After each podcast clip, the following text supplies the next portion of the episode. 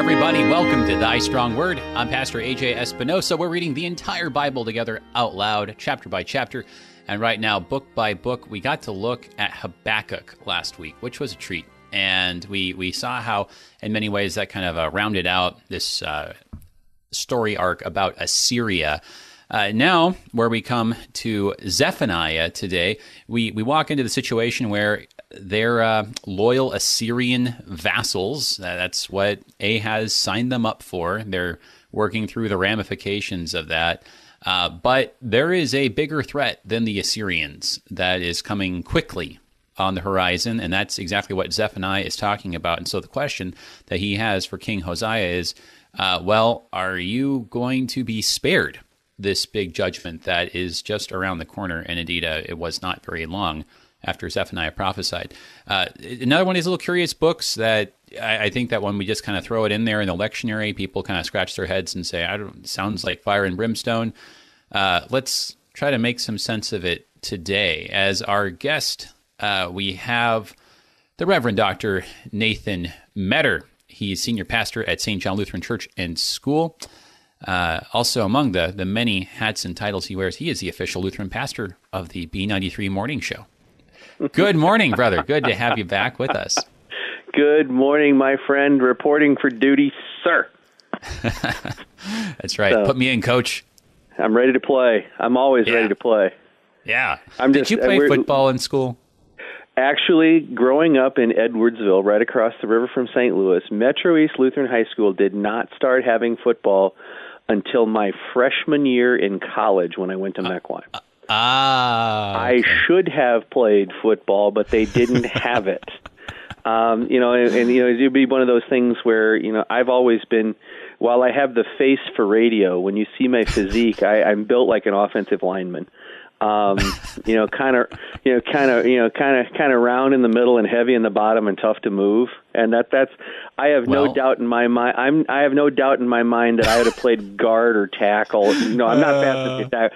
I'd have been a guard, you know, somewhere, somewhere make one of those, make one of those guys trying to get to the quarterback run a long way around me.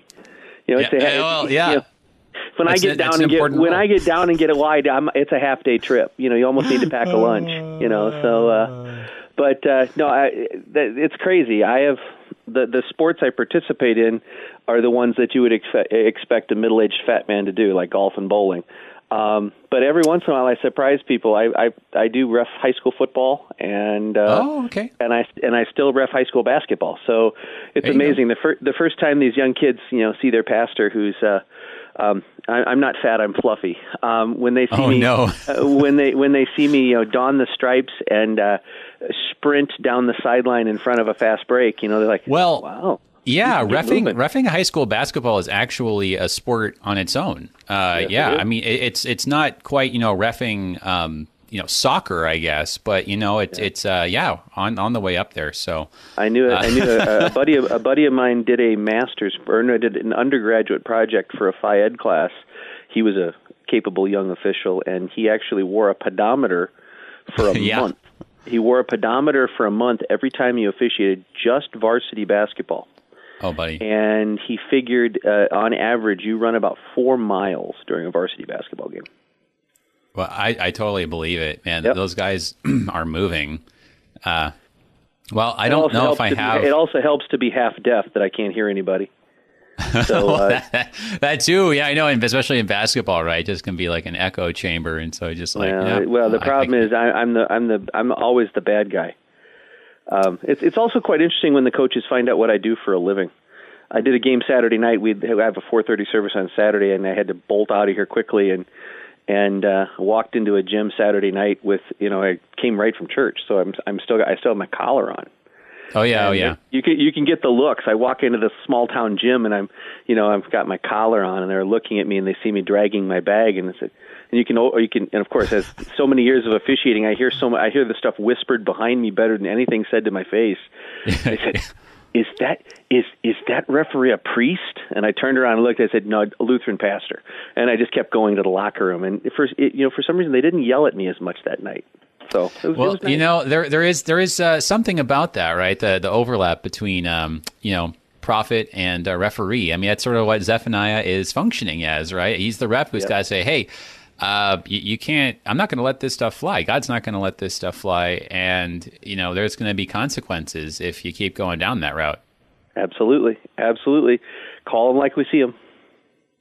That's right. So, yeah, it'll be interesting to talk about that, looking at Zephaniah. So what, what is he calling out? Uh, what what are these things that he's having to stop and blow the whistle for? Uh, mm-hmm. So, uh, yeah, good, some good stuff for today. Uh, glad to, to have you on with us. Would you start us off with a prayer before we turn to the text? Sure. In the name of the Father, and of the Son, and of the Holy Spirit. Amen. Amen. Gracious God, our Heavenly Father, on this morning when our mercies, when your mercies are new, undeserved, and yet so richly poured out upon us, in Christ, uh, we rejoice. Uh, and yet, oh Lord, we know that in the midst of those mercies, we are still overwhelmed by our own failings. And we need that daily and constant call to repentance. We pray, oh Lord, that as we dig in this word that calls Israel to repentance, that we would embrace the fact that we too are Israel, and you are calling us to repentance. That we take this seriously, that we receive your word, uh, that it strike us, that it then lead us back to Jesus, so that we might know the inheritance that you have prepared for us from the foundation of the world, which is eternity with you, and that we might in turn share that wonderful joy with those around us. We pray this in Jesus' most precious name. Amen. Amen. So, setting this up a little bit here, um, like I was mentioning, we've been looking at these these prophets and these books that have a lot to do with Assyria, and, and now now there's a turn here. We we had in Jonah, we had in Habakkuk, you know, this call to God. Hey, how long are the Assyrians just going to keep getting away with murder here? Uh, it seems like this is going to go on forever. And after Ahaz uh, sells out Judah.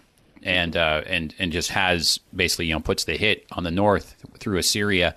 Uh, his his uh, he's succeeded by Manasseh, who reigns for fifty-five years, and so it seems like, oh man, this like Assyria thing with the with our new arrangement as their vassals, this is just going to keep going on forever. And so when you get to Zephaniah, it's a it's a pretty big moment in Israel's history, I think, that all of a sudden, hey, look, guys, no, this Assyria thing is not going to last. It is going to come to a very abrupt end, um, and and that's that's sort of where it seems like Zephaniah comes in, right? Yes, yes, it does. Zephaniah, you know, and it, it, it's one of those things, you know. We think our this is one of our great problems. We think our biggest problem is is the one we're already experiencing, right. And what Zephaniah comes out and says, you ain't seen nothing yet.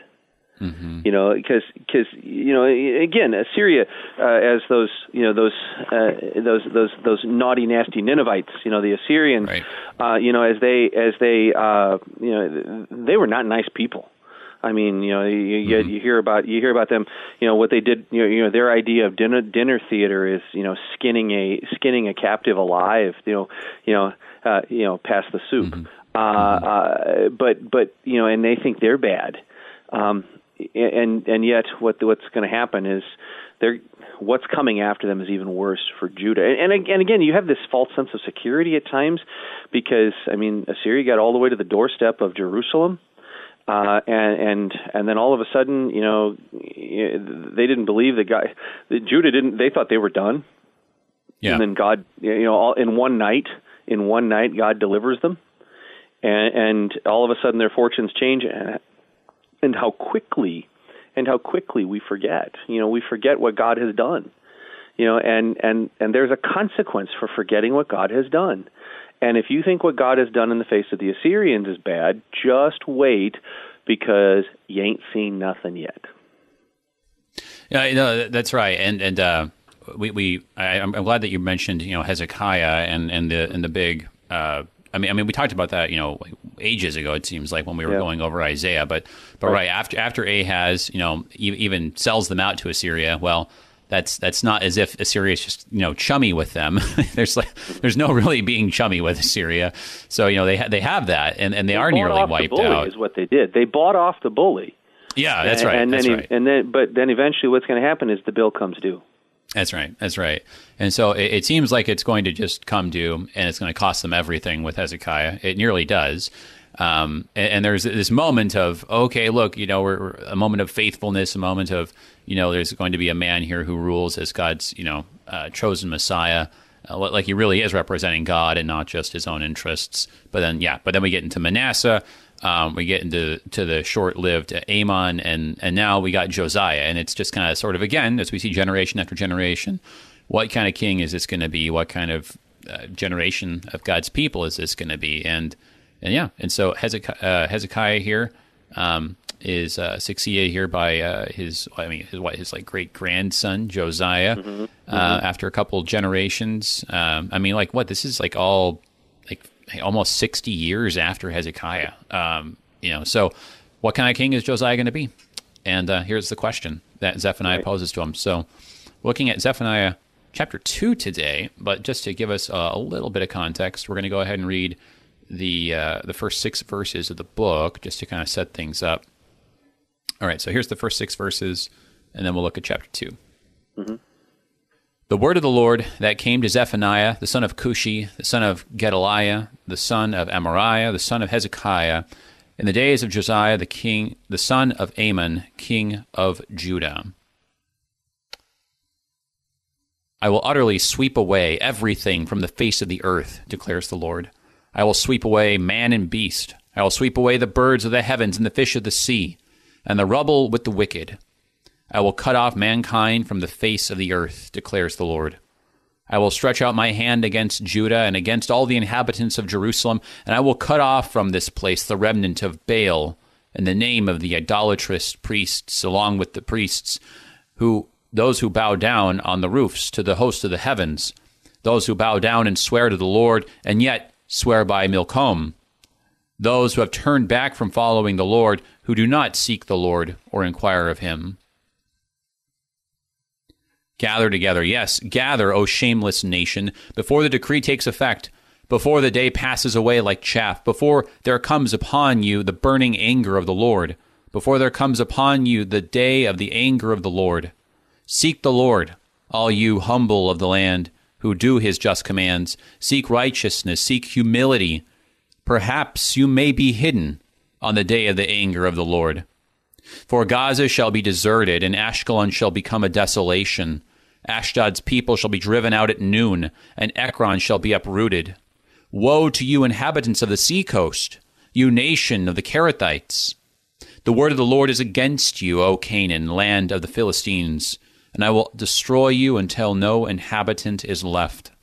And you, O seacoast, shall be pastures, with meadows for shepherds, for folds and flocks.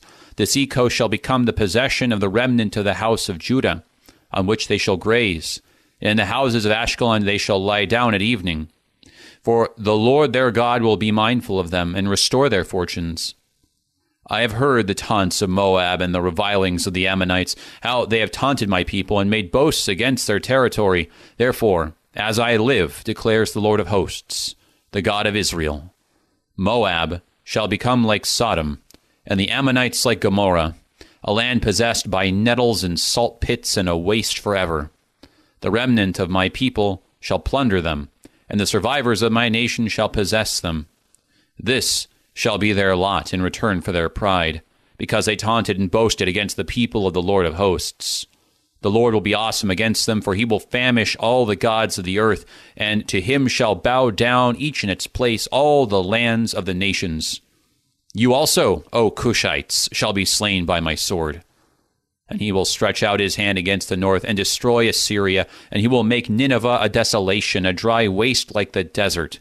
Herds shall lie down in their midst, all kinds of beasts. Even the owl and the hedgehog shall lodge in her capitals. A voice shall hoot in the window. Devastation will be on the threshold, for her cedar work will be laid bare. This is the exultant city that lived securely, that said in her heart, I am, and there is no one else. What a desolation she has become, a lair for wild beasts. Everyone who passes by her hisses and shakes his fist. This is the word of the Lord. Thanks be to God. Thanks be to God. I, you know, it really is uh, um, it is such a mixed prophecy, because on on the one hand, I mean, it just sounds bad. It just sounds like everyone, including Judah, is going to just have this heavy hand fall upon them. This is a, it's just, a, it's a picture of a universal disaster. No one, no, no one in this in this uh, chapter is said like, oh, and you nation of, you know, X or Y, you guys will be okay. Just everybody else. No, no, everyone is going to have this hit them. And so, on the one hand, it's scary. Um, it's bad news even for Judah. But on the other hand, you know, there is this, well, at least God's, you know, taking Assyria down like we've been praying all this time. Mm-hmm. That's kind of like, be careful what you wish for. So so Assyria is going to finally, you know, get their just desserts. And there, and there is this like this little kind of good news going on, right? And in verse nine, like, the remnant of my people shall plunder them. So there's going to be a remnant that gets to plunder, you know, so there's a little bit of light here, but uh, yeah, I mean, it is it is so mixed and just overall very dark, though. Well, you know, and you know, and this is one of those things. You you look at those first six chapters of of uh, uh, or the first six verses of chapter one, and yeah. that sounds very flood-like. You know, it, mm, it, yeah. you know, when ta- you know, you use. In fact, there's there's some common vocabulary. You know, when it talks about when when it talks about the, the, the everything's going to be swept away. You know, this is it, it, this is flood language, and mm-hmm. and, and yet, it, and, and yet, what he's saying is, you think the flood was bad? Again, mm-hmm. you ain't seen nothing yet. You know, this mm-hmm. is the, you know, and I'm going to come, and I'm going to, and and yet, even in chapter two, but you're right, in chapter two, with with the complete devastation, because at this point right now, everybody thinks Assyria is the biggest, baddest. You know, they they are yep. the superpower. Right. You know. You know, and, and, and, and like you said, we've sold we've sold our soul to them, mm-hmm. in, in thinking that's the only way for us to be safe. We've paid off the bully. Um, right. You know, we're gonna we're gonna pay him to be our friend, so he doesn't, so he's not our enemy. You know, I'm gonna give him my milk money every day, so he doesn't beat me up behind the schoolhouse. Um, and, and and we think, whew, oh, we're safe, and, and, and no, we're not. Um, you know, what we've done, the rest of the world has either been beaten up by him or made alliances with him. And the problem is we've made alliances with, with, with you know, with, with evil. Yeah. And, and God's not going to tolerate this. And, and yet, salted in chapter two, are, are you know, it, it, it, it's in there. You know, in the midst, you know, and that's one of the things. In the midst of the darkness, there are these little glimmers of light. They're the promise that, You know, you know, it, it, you know, verse three talks about it. Seek the Lord, humble the land, and, and seek righteousness. Perhaps, you know, this is that same kind of you, yeah. using the language that using the language that, that the king of Nineveh made when Jonah came. You mm-hmm. know, we're going to put all that. We're going to we're going to put we're even going to put our animals in sackcloth because yep. who knows? Perhaps God will show mercy. And, and and you know so th- and this is coming from the lips of the king of of this horrid place. This is these are actually then become words of light and promise in the midst of whatever what seems to be utterly devastating. Well, and I think that for for me this is a this is just a fascinating and valuable chapter here because I, I think that sometimes. I, I guess there's a there's a feeling of discontinuity, like, well, the New Testament does something weird. Like, you know, the Old Testament is like, you know, if, if God's happy with you, he blesses you and he, and you prosper. And, and if, he, if he's unhappy with you, you know, he curses you and, and you suffer, right? But in the New Testament, we take this different, you know, spiritual direction. And now we talk about, you know, being blessed in the midst of suffering and, and, and stuff like this. Like we've, we've gone like kind of more spiritual or more abstract or something. But you'd make a good Gnostic. Yeah, yeah, right, right, exactly, right. That's like that's like what you that's what you, you hear. I think that, that there's right. some kind of a development or something, but like I, I don't think that, that that's really fair to you know stuff like Zephaniah here because as you were saying, it's like you already have that in the Old Testament that you know you you have God just meting out punishment on everyone, and in the midst of the darkness, there's blessing. I mean, so this is like a Good Friday moment, um, you know, yeah. well in. B C times. It's not as if, you know, the the apostles kind of like made up this sort of spiritual, like, oh, okay, well, maybe God won't bless us physically, but he'll bless us spiritually. Like, no, like th- this very mixed real life picture where life is not just black and white. That's what the prophets of the Old Testament even talked about. Oh, absolutely. You know, this is one of the things I have been preaching a lot on. I, I, I I've been hammering away on Isaiah. Yeah. Um, you know, during Advent, you know, and it's just one of, you know, the, the two readings that we've had in the three-year series in Isaiah, you know, oh my goodness, you understand why they speak of Isaiah as the fifth evangelist. Yep. You know, when you get into that, when you get into that last book, you know, forty to sixty-six, you sit there and you go, I mean, you know, the, the only thing that doesn't happen is Jesus jumps off the page and whacks you in the nose. I mean, yeah. I mean, you know, I mean, it, it is, it, but it is so patently obvious. It's so patently obvious, and and even when you know, and it's so patently obvious that, that you sit there and you go, now I understand why Jesus got so frustrated with the Pharisees. He says, guys, you search this book and thinking by thinking that in the searching you have eternal life, but wait a minute, wait a minute, they speak about me. I am that. You know, and in fact, we had sixty-one last, you know, I preached on sixty-one this past weekend, you know, mm-hmm. and, and, and you could put the words of Isaiah, you, you, you are not wrong when you put the words of Isaiah sixty-one on the lips of Jesus himself. Mm-hmm. You know, he's saying, this is what I'm going to do for you, you know, and tying that, tying it into the Jubilee. And, and, mm-hmm. and you know, and, and, and so, so it's all over the place. And anybody, anybody who says there's no, you know, it, you, you're, you know, you're dealing with a scriptural neophyte when they sit there, I don't like to read the Old Testament because it's about all kinds of nasty stuff. No, it's not. You know, it, you, you need to have that, you need to have the salt in there so that you can understand the sweet. You know, yeah. the, you know, you, well, yeah. you, the, it's not a box of Twinkies. It's not a box of Twinkies. You got to chew on it. It's a substantial meal, but yeah. when you find it, you go, oh my goodness, yeah. and you're in awe. Yeah, yeah, that's right. It's, it's it's it's this is not just, you know, pie in the sky. It's not the Twinkies. I mean, this, this is a real life gospel for a real life world and, and real life people, um, and, and that's certainly what you have here in, in Zephaniah. And and and I think yes, I, I think we want to we want to see both. I mean, because I, I agree that you just see so much of this. How, um, yeah, it's as if the Lord Himself could have just spoken these exact words when He was walking around Jerusalem. You know, uh, hundreds of years later, right? Because um, there's, because there's no difference in first century Judaism and Old Testament Israel. There's no difference, and yeah. and in the same way, there's no difference with twenty-first century people in our world today. The the, the Israel that parks their fannies in, in in my pews on Sunday morning, or you know, watches it virtually. Or don't get me started.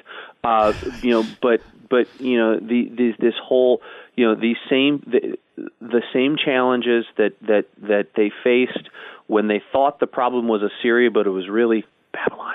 Um, you know, yeah. uh, you know, uh, you know, and what do we do? We're we're we're looking at, you know, uh, you know, we look at some of these modern day things. Oh, our problem is X, when it's really going to be Y.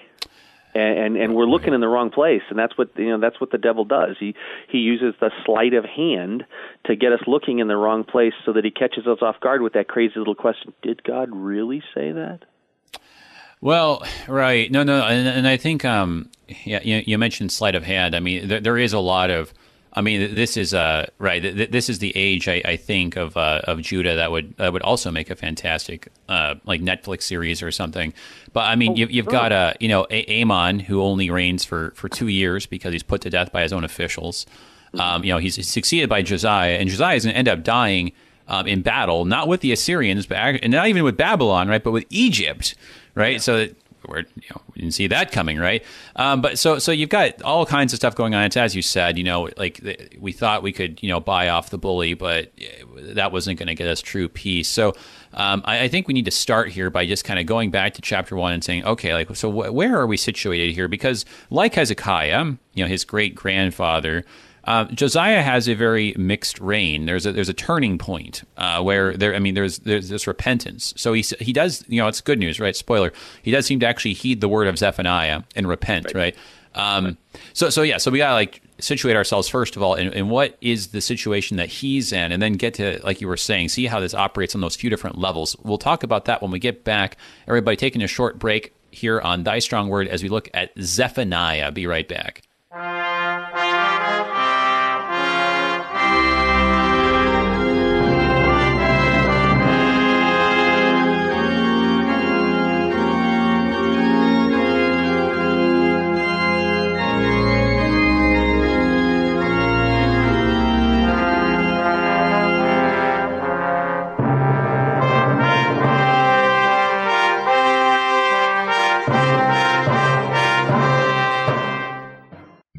On this Monday, December fourteenth, twenty twenty, K F U O Radio thanks our day sponsors, the Ponovis family.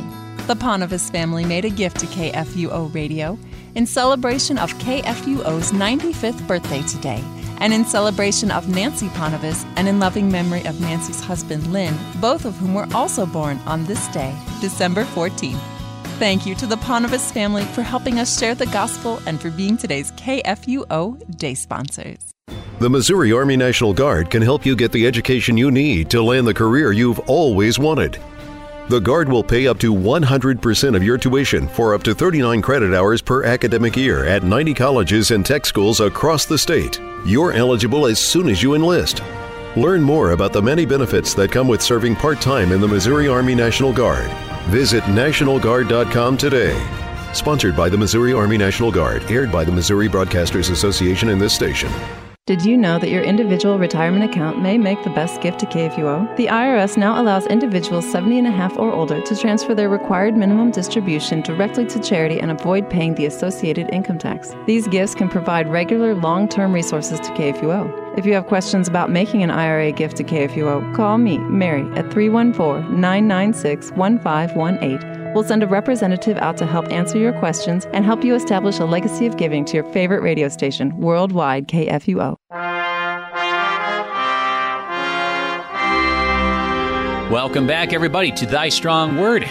We're looking at Zephaniah chapter two, uh, but we're looking at really kind of at the whole whole book a little bit here as we consider just the situation here, uh, this big turning point where we are we are starting to see, hey, uh, the biggest problem here isn't the one that we're dealing with right now with the Assyrians, but it's actually still yet to come. That was the point that our guest today was making, Pastor Nathan Metter, uh, joining us today, pastor of Saint John Lutheran Church and School uh, in Plymouth, Wisconsin. And we were, uh, before, yes, I mean, talking also uh, a ref for uh, high school basketball, and uh, you say you say co- coach high school football too? No, I, I actually I actually work I actually referee high school football as well. Oh, okay, okay. Very at good, one very point, good. At one point, I did five sports. Now I'm down to three: football, basketball, and volleyball. Oh, well, very. I mean, very good. I mean, yeah, like we yeah, were saying, you, what, you end up moving those. around just uh, yeah, as you go up and down the field. But yeah, so a man, man of many talents here, and, and we're looking here and appreciating just what everything that Zephaniah is saying. Um, there, there's there's a lot that we could. I mean, we were just talking about this in the first half hour. How, how you really could just see how this works on just so many different levels. If you got a question or comment for us and you're listening live, give us a call, one eight hundred, seven three zero, two seven two seven, or if you're in Saint Louis, three one four, eight two one, zero eight five zero. You can also send an email to K F U O at K F U O dot org. Just got a few email questions here. Um, So I guess like one of the, the questions here is like, you know, so like where where should like uh, the emphasis be here, like the, the coming of the Lord or the the wrath here, right? Because the wrath is pretty prominent in, in Zephaniah. Um, and kind of another part of the questions here. Uh, hopefully we, uh, yeah, maybe we can take a look at more, more than more than one of them here here. Um, but is the day of the Lord here in the text the same or similar as the trumpet judgments in the book of Revelation? Yeah, I mean, I think we were kind of making some of those connections before the break. We'll want to we'll want to talk about that because there's there's some important connections and also differences, I think. Um, right. Well, and, you know, and, and that, that's one of those things. Everything, you know, th- this is the beauty of what what we have in what we have in the in the in the Old Testament prefigures what's going to happen. Right, and it, it it just keeps building upon. And if you're gonna if you're gonna look forward from Zephaniah, you're gonna see, oh yeah, this is just building. If you look backward from from your reading of the Book of Revelation, you look at it and you go, oh, we could see this. We could see the storm. You know, and, and this is one of the things you want to see God at work. You you don't look forward. You don't try and you don't necessarily other than word and sacrament. Um, you don't, you, you, other than unless you're around Word and Sacrament, it's really hard to understand, you know, how God is necessarily working right now. So often we, you, you, you can't, you know, I, I may feel like God's working, but I can't really quantify the difference between God at being God at work or, or the pepperoni pizza sitting bad in my stomach that I had for lunch. you know. Um, but when you look back, you know, and, and you see, okay, this is where we're at. You look back and you go, oh, I could see how the storm clouds were building, and we just didn't pay attention. Yeah. And, and, yeah. and so, it, so it builds, and everything is, you know, and then it comes to its climax. Yeah, no, I, I think so. And it's interesting that we had about, uh, it was al- almost exactly one month ago that we had an electionary, Zephaniah one, seven to sixteen. Um, that, that was in the, in the previous church year at the, at the uh, what, like the second to last Sunday yep. of the previous church year. And, and it's interesting because you, you uh, and people have talked about this, that this kind of seem, this seeming duality when you look at it, that it kind of feels end timesy.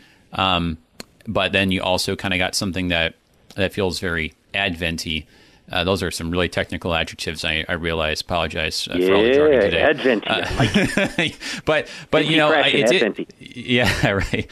But uh, it's uh, it's interesting because you know I was looking at um, I, w- I was preaching on Mark thirteen a couple of weeks ago, and it, when you when you look at it, it, it feels very much like we're talking about uh, you know, first of all, uh, really the, the kind of the founding, what you might, in a sense, let's say like the founding of the church age, that when you're talking about all that stuff of the trumpets and, and uh, Revelation and the destruction of Jerusalem, we're talking about, you know, what happened in A D seventy, which is really the this transformative moment where uh, the, the the worship of, of the Lord Jesus and in spirit and truth and baptizing in the name of the Father and the Son and the Holy Spirit was no longer seen as um, just kind of this competing um local interest in the religious life of Jerusalem, but was like a full-fledged global movement that was really going to be the um, successor of the faith, uh, the the the uh, the not, not only the successor um, in the sense of like it's something new, but like kind of like the next stage and and, and the true um, the succeeding line, yeah, and, and heir, and yes. Inheritance. Yeah, yeah, exactly. Uh, of of the Israelite faith, right? Um, and, and so same thing with Zephaniah too. That like with all this stuff that uh, yeah, I mean, I, I do think that it, there is the similarity that this is. You can read this as talking about the beginning of that church age um, in in some respects. Mm-hmm. Um, also got a couple questions on Facebook too. Facebook dot com slash A J Espinosa if you want to follow the live stream. So is this before or after Josiah finds the book of the law and reads the horror of most of Deuteronomy twenty-eight? Yeah, it's a good question. Um, and trying to like establish kind of when this happens, uh, maybe we can kind of look at that in these first six verses. Before we do so, uh, I want to make sure I thank our underwriters of the Lutheran Heritage Foundation, L H F missions dot org. Thank you guys for your support of Thy Strong Word. So yeah, Pastor Metter, what do you think? Um, you know, when you when you get this introduction here, also interesting too that you have a son of Hezekiah. There, there's a there's a right. name that we are like, huh? Yeah. So I don't know. What, how do you kind of situate this and like where? When exactly is Zephaniah coming to Josiah here? Well, I, I think, you know, when it, when it comes to, I, I think as you follow it along, he, he's intentionally making the, the, it's not an accident when you bring in, when he when he makes this the stretch back to Hezekiah, you know, because Hezekiah is a high water mark and then also the beginning of the of the of the, the descent down.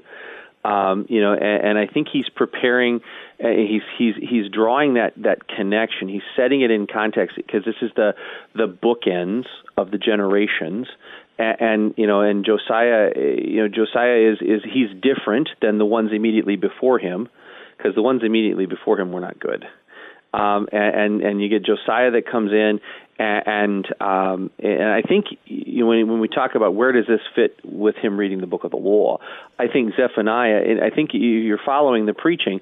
Zephaniah is setting the stage so that when they find the book of the law and he reads right. it, he's ready for it. You know, and so it's setting the stage for what's going to happen. You know, God doesn't let anything, you know, there, there, nothing happens by chance. There's nobody's anywhere by accident. But, and I think this, this, this, this little beginning uh, at, at the beginning of chapter one sets it on, you know, makes the connection to Hezekiah on purpose. Okay, you're going to be good, but it's not going to end good. And, yeah. and, and yet, yet you're not on your own. You're not on your own, even as this. Even, you know, again, it's said, you, you hate, you, you don't want to be, you know, spoiler alert, the problem's really Babylon, okay? The mm-hmm. problem's really Babylon. And, oh, yeah, by the way, Hezekiah knew that, you know? Mm-hmm. Hezekiah knew that. Why? Because he showed him everything. Yeah. You know, they knew, you know, he showed him the, you know, you know, the only thing, the only thing, you know, there's nothing in the text, but you wonder if he even showed him the inside of his underwear drawer or something, because he showed him everything. And and, right. and this is setting the stage for what's going to happen. Yeah, I, I think so. I, I think that, you know, we, um, I, I think I think we overestimate, I guess, sometimes. Um, well, yeah, actually, we kind of constantly overestimate this biblical competence. Uh, you know, I, I, not not just in the ancient uh, context, but in our own. I, I think I think we kind of assume often that just well, just pick up the Bible and everything will make sense or everything will be clear. Um, when t- typically, you get, that, actual... you get that little cringe reaction when when somebody that's under your care says, "Yep, Pastor, I'm just going to read it from cover to cover." You know, you just go, "Oh, oh, oh, this yeah. is going to get." Yeah, dying. no, no, that's right, that's right. Yeah, no, because I, I think good. yeah, I think the experience that we have commonly enough, anyway, is that when you actually start digging in and reading the Bible, that's when all the questions start coming. You're like, "Hang on a second," you know, and you really start having to grapple with stuff, and things are going to get darker and more uh, complex and more confusing before they they get clear. Clearer. And and so um, I, I think you do see this as a pattern that, you know, whether it's Hezekiah or whether it's going to be Josiah, yeah, you, you have to have somebody there, right? I mean, I remember, I remember uh, you know, with like the uh, the Ethiopian eunuch, right? And he's like, well, how am I supposed to understand this if somebody doesn't like teach this to me, right? And that and that I think is is the point again and again. Like you, you need to have somebody uh, like a, a member of the body of Christ there because it's Christ who speaks the word of God. Um, it, it's not, it, you know, it, it's is not a, this is not a a very Muslim approach, which which does say that, you know, this book like fell like, you know, in, in, in the Arabic language, like fell from heaven, like in that form, like that's no, it's not below. Yeah, I know, right? Like it's it's not a we're we're not a people of the book in the same sense. Uh, we're right. we're for, first of all people of the Messiah, of the King, um, and the re- the reason why. This is this is a valuable thing is uh, because it's about him. It's not the other way around. It's not like he has value because he's like such a good Bible expert or something like that. But it's it's right. the other way around because the Bible is is a Jesus expert. So um, yeah, I think I think that's right. That you got to see this as uh, you know, like what they, what were they going to do with the Book of the Law if they didn't have Zephaniah to prepare him for it? I mean, well, they wouldn't have known. I mean that well, from from the toilet paper. So you, you had to have the prophet to make it plain. Right, you know, and this is one of the this is one of the things that, you know, if you don't, I, I often use, at the risk of going too far afield, but then this is our normal time. Yeah, um, right. uh, but but the the reality is, if you read the Bible like you would, you know, if you would read the Bible like like you would watch or like you would read a, a Michener novel or, or you know or, or uh, Charles Dickens or whatever, you know, it, it, it you lose your mind. You, you don't set it in the right context. You know, and, and, and you know, it's it's kind of like, and I, I have this comparison when I teach my eighth graders. A lot of times we're talking about. We're, in fact, we were just talking about it today. If you try and read, if you try and read the Bible from beginning to end, you will have as much sense having it having it make sense as if you try and watch Star Wars from starting with starting with episode one, and you see all these crazy people with all kinds of makeup in it. There's no way you're ever going to get to Darth Vader and Leia and and Han and a Death Star going boom. You got to start with the core of the story, or, or none of it, none of the rest of it makes sense. Yeah. You know, and and it, so so this is one of those things.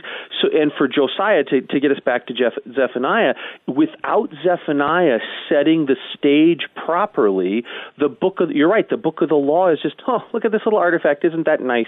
Yeah, you know, yeah, no, let's move on right. to the next thing. Let's move on. But and, and because he sets the stage, you know, you know, again, because he's setting the stage, the amazing thing about it is what is what he he he he lowers this message, he drops this bomb on him. So what is what is one of the things Josiah does? He starts to rebuild the temple.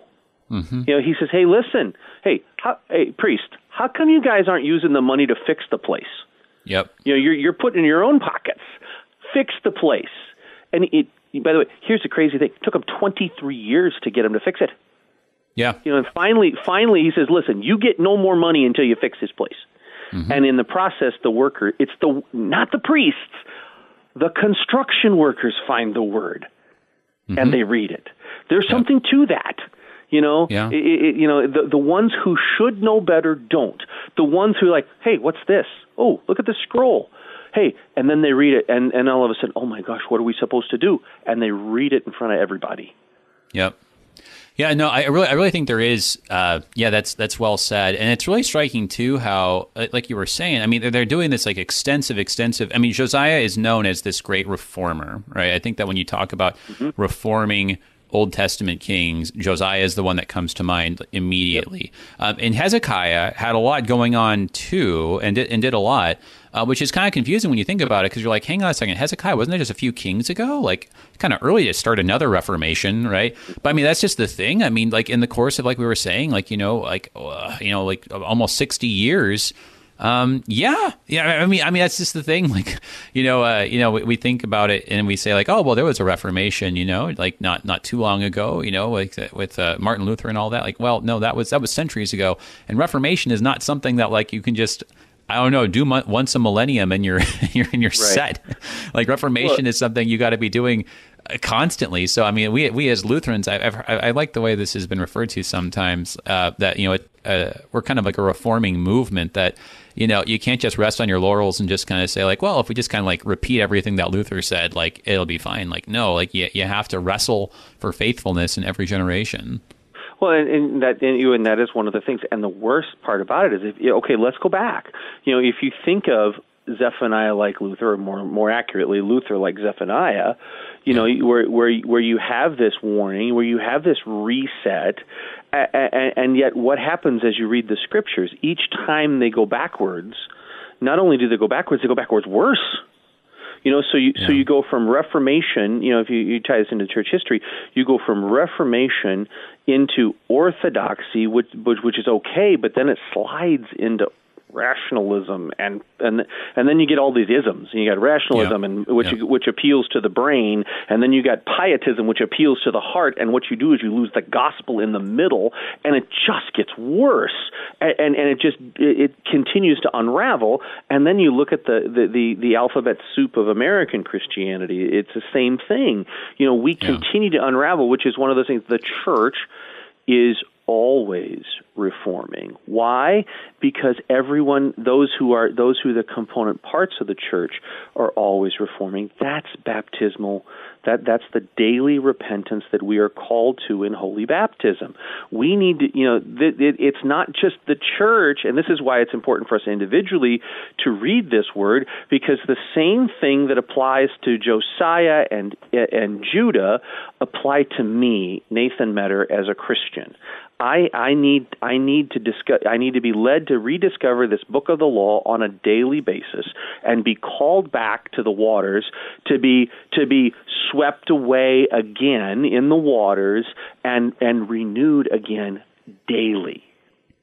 Well, and, and that water language, right? I mean, so I think we appreciate that, like on the, as you were saying, like the daily level. That's how Luther talked about it. That that baptism is, in a sense, a, a daily A sacrament mm-hmm. as it mm-hmm. is repentance. Um, and yeah. then also, though, as you were saying, you know, seeing this language in chapter one um, and, and following, how it's it's very, uh, very much like Noah, very much like the flood, seeing it also as a, a once-in-a-generation thing, that every generation has to take stock of what's going on, and, you know, the body of Christ has to act together as one body, and not just as a bunch of individuals looking inward and, and, and thinking about our own, you know, uh, our own souls and our own piety, but, but looking at the situation, the place where we've been put, and saying, uh, well, you know, I mean, it's it's fascinating, right? Because, I mean, you just think think of Zephaniah as, you know, like, uh, th- think of the pitch, right? It's not like, well, guys, look, if you if you can get it together, get your act together, right, and, and uh, put God first, you know, then disaster averted. You can be you can be free. You don't have to be vassals to anybody. You can you can be your own uh, country, free to be faithful, right? It, no, that's not that's not the pitch. It's like, right. well, no, you guys are totally doomed. You, you guys have totally messed up. And and on the on the big macro level, uh, you're going to get wiped out like everybody else. But if you repent, then maybe some of you can maybe be hidden. Like, I mean, I mean, that's that's the pitch, right? I mean, it's perhaps you may be hidden on the day of the anger of the Lord. Josiah, if you can get your act together, then maybe some tiny remnant can plunder the rest of the remnants. I, I mean, I mean, that's that's that's the hope. So it, it's yeah. not it's not pie in the sky at all. And it is, uh, I think, very humbling then for us to, to ask ourselves, OK, you know, as as our generation goes, to what extent might we need to actually just kind of accept, right, that things are going to look worse before they look better, and say, you know what, we're still going to band together as God's people, as a reforming movement, and we are going to repent together as a generation so that there can be some remnant that can at least plunder what's left. Right, and, and the beautiful thing is, and the what, what you know, the way you explained it was just perfect. You know, so often, you know, and I hear this. Uh, you know, I have to be very. My, my Bible class gets they they. I've, I've I've been here almost twelve years now, so I've kind of got them conditioned on this. They yeah. don't uh, they they they don't slip into the transactional language on forgiveness. Yeah, I, right. I I confess to get forgiven. You know, right. and, and you know there there's no there's nothing transactional in this prophecy. You know. Uh, you know, the transaction is the bill is due. You're going to pay it yep. now. You know, however, there is this because we know the nature. And, and again, this ties this ties into we know the nature of Yahweh. We know the nature of Yahweh. How many times has Yahweh relented of his disasters? You know, and, and and you're right. Not everybody's gonna. Not everybody's gonna get it. Not everybody's gonna want to.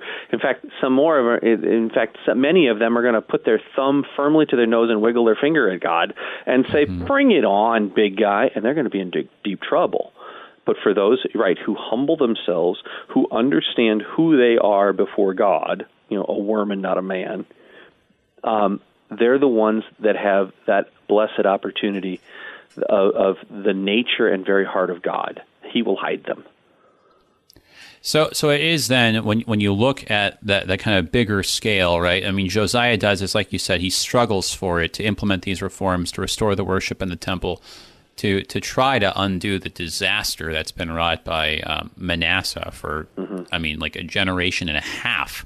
Right. Basically, I mean, just you know, we, we we sometimes in our American context we complain about like, oh, the the wrong party's going to be in control for like you know four, eight years and do irreparable damage. But Manasseh ruled for fifty-five years, right? So, um, so so yeah, so he does all of this, but I mean, it's uh, I, I mean, and, and it's going to be a big, re- uh, it's going to be a big reform. It's it's going to be a, like a lot of good things. He's going to become known, yeah, as, as kind of like the ultimate reformer king, but. I mean, Judah is never going back to being as good as it was. I, I mean, it doesn't matter how hard, like you said, it's not a transaction. This isn't a deal. You can't buy off God and, and say like, oh, well, look, but I, I repented and did all this stuff. So like you have to make things go well for me. No, after Josiah, um, you know, uh, Jehoahaz is going to reign for like three months. And uh, Jehoiakim and Jehoiachin are, I mean, they're they're just more... They're even more puppet-like than than the uh, the Syrian vassals of mm-hmm. of uh, of Judah, um, and and that really is just going to be kind of how it goes until Jesus Christ. I, I mean, it really it really is fascinating that um, as much as Judah's going to do and as faithful as Josiah is going to be as a king, um, like you said, like there's there's just no avoiding this, and and so that I think feels a lot like what our Lord's going and talking about with John the Baptist, like what we heard this this last weekend in the three-year lectionary, right, is talking about like, hey, repent. Um, it's not going to change the fact that the axe is already at the roots of the tree. It's it's that's happening regardless, guys, mm-hmm. but repent anyway. Yeah, exactly. Exactly. You know, uh, you, you know, you, you've earned this. Uh, and repentance, repentance is not a, it's not an appeal to a transaction. It's an appeal to the very heart of God. And, and, and it, it, it, it is a, it's an appeal that has come to us. You know, we know who He really is. You know, He's re, you know, and He is replete with evidence throughout the Scripture of who He really is. You know, it's one of these things when you hear somebody who says, you know, um, you know, oh, God is so vengeful and God is so mean and God is so awful. And I say, have you even read the book? Yeah. You know, you cannot come to that conclusion unless you've read the book. You know, if if you if you've read the book, let me rephrase that. You cannot come to that conclusion if you've read the book, because how many times does God over and over and over and over again? You know, just the book of Judges alone. You know, it's yeah, like, oh my yeah. goodness! At some point, you think somebody'd slap somebody around and say enough and start yeah. over, but He doesn't. Yeah. You know, and it just keeps building and building and building and building and building until that promise is fulfilled in Jesus. Well, and I think that that, that answers uh, one of those email questions, like, you know, where, where's the emphasis here? I mean, certainly I think Zephaniah spends most of the ink here, I mean, talking about this judgment and its inevitability. I'm reminded of how when Joseph is interpreting the dream of Pharaoh, and he says, like, well, look, you've got this same dream twice because it's going to happen soon. Um, and, and that kind of idea that he's kind of prophesying this, um, and, and he just keeps mentioning, you know, like the, the chaff, the fire, the destruction. It's because this is happening really soon. Like all, all this disaster is just is just going to be happening. Um, it's not like a, you know a century from now or something right. like that. So it, it's happening soon, and yet, like you said, just to, to have in the midst of all of that hope, right? That that the humble of the land might be hidden. That there's going to be a remnant that even after all this still survives. I mean, like, it's just one of those things, right, where it's just like you can speak, you know, ninety-nine words of law, but if somehow after all of that, one word of gospel comes out at the end, how much does that one word weigh? I mean, that's that's like the deciding vote that just overturns the whole verdict. I mean, I mean, and that's and that's what we have in Christ ultimately. That you, if you can have all of this bad news and all this bad repetition of the cycle, and that, yeah, you get to John the Baptist and, and the Lord, and it's like, yeah, guys, Jerusalem's actually going to be destroyed again. The temple's going to be destroyed again, and kind of finally this time. And yet, if there can still be an and yet, I mean, how weighty and powerful is that second shoe dropping? Absolutely. You know, you sit there and, you know, and of course, you know, those days that we were in H O M class and they would measure the amount, you know, I had a prof, you know, God bless him, who actually, you know, counted the gospel words or gospel phrases, you know, and you go back to the Walther gospel must predominate. Well, let me tell you something. Yeah. You know, I, I get that for the most part. There are certain texts where that one little nugget yeah. of gospel yeah. just explodes on, you know, it explodes on the darkness like you're flipping the light switch on in a pic, uh, on the on the pitch black basement. You know, all of a sudden that one L E D light right in the middle of the basement, yep. you flip it on and boom, and you yep. sit there and you go, oh my goodness. And that's the way the gospel works, especially in the prophets. It is layer upon layer upon layer upon layer of darkness, and then all of a sudden, wham, and there, and you go, thanks be to God. That's all you can say. Because you understand you don't deserve a lick of this because of the layers that the that the prophets lashed us with. And yet, perhaps. And you go, ooh, life raft. Thanks be to God. Uh, a- amen. And so, you know, as we look at this in our own situation, I, I feel like it's not difficult for us to, in some ways, identify Assyria in, in our own day and age, right? It's like, what, what, what do you have that seems to be the kind of, you know, prevailing superpower that just seems to always rule and to go on killing in injustice generation after generation, right? Um, mm-hmm. Kind kind of scary to be uh, Jonah uh, when you're standing in Nineveh. Uh, mm-hmm. yeah. It, it, yeah, but I mean, like you were saying, like in the midst of all this darkness, and we, and we keep getting it, right? Like, you know, it seems like every week there's just some other uh, thing of, you know, bad news about, you know, you know, I was just, I was sent something yesterday just about, you know, the increasing godlessness um, among among the youth of the nation, and how that has to do with the uh, you know increased control on education and then this and that. Mm-hmm. And, and, and you know, I, I had a couple of missionaries that came by in front of my house, and they were like, you know, yeah, it can be discouraging. It feels like just some people are like losing faith, and it just feels like we're just being bombarded with this message of negativity every day. But but man, the fact that the gospel still goes on in face of all of this, I mean, I, I think like you're you're just absolutely right. It's like the Christmas lights in the darkness here. Like there there is there is hope, and even if things apparently get worse, just looking at the big picture in our generation, uh, the big big picture is the Lord Jesus reigns no matter what. Mm-hmm. Amen to that. Amen to that. Well, brother, it's uh, it has been a joy and an honor and a privilege um, and just a lot of fun to, to have these conversations with you. Um, pray for me that I that I can wrap up this dissertation in a timely fashion. Amen, and, brother. Uh, You'll get it. Yeah, thank you, brother. And uh, yeah, God bless. God bless. Everybody, Pastor Nathan Metter, pastor at Saint John Lutheran Church, Plymouth, Wisconsin. All right, going on to the next book of the Bible here in the home stretch. Until then, I'm Pastor A J. Espinosa. You've Peace. You've been listening to Thy Strong Word, produced by the Lutheran Church Missouri Synod Office of National Mission in cooperation with Worldwide K F U O, the official broadcast ministry of the L C M S. Your support is vital for this program to continue. You can make a gift safe, secure, and easily online at K F U O dot org. Thank you for listening and supporting Thy Strong Word.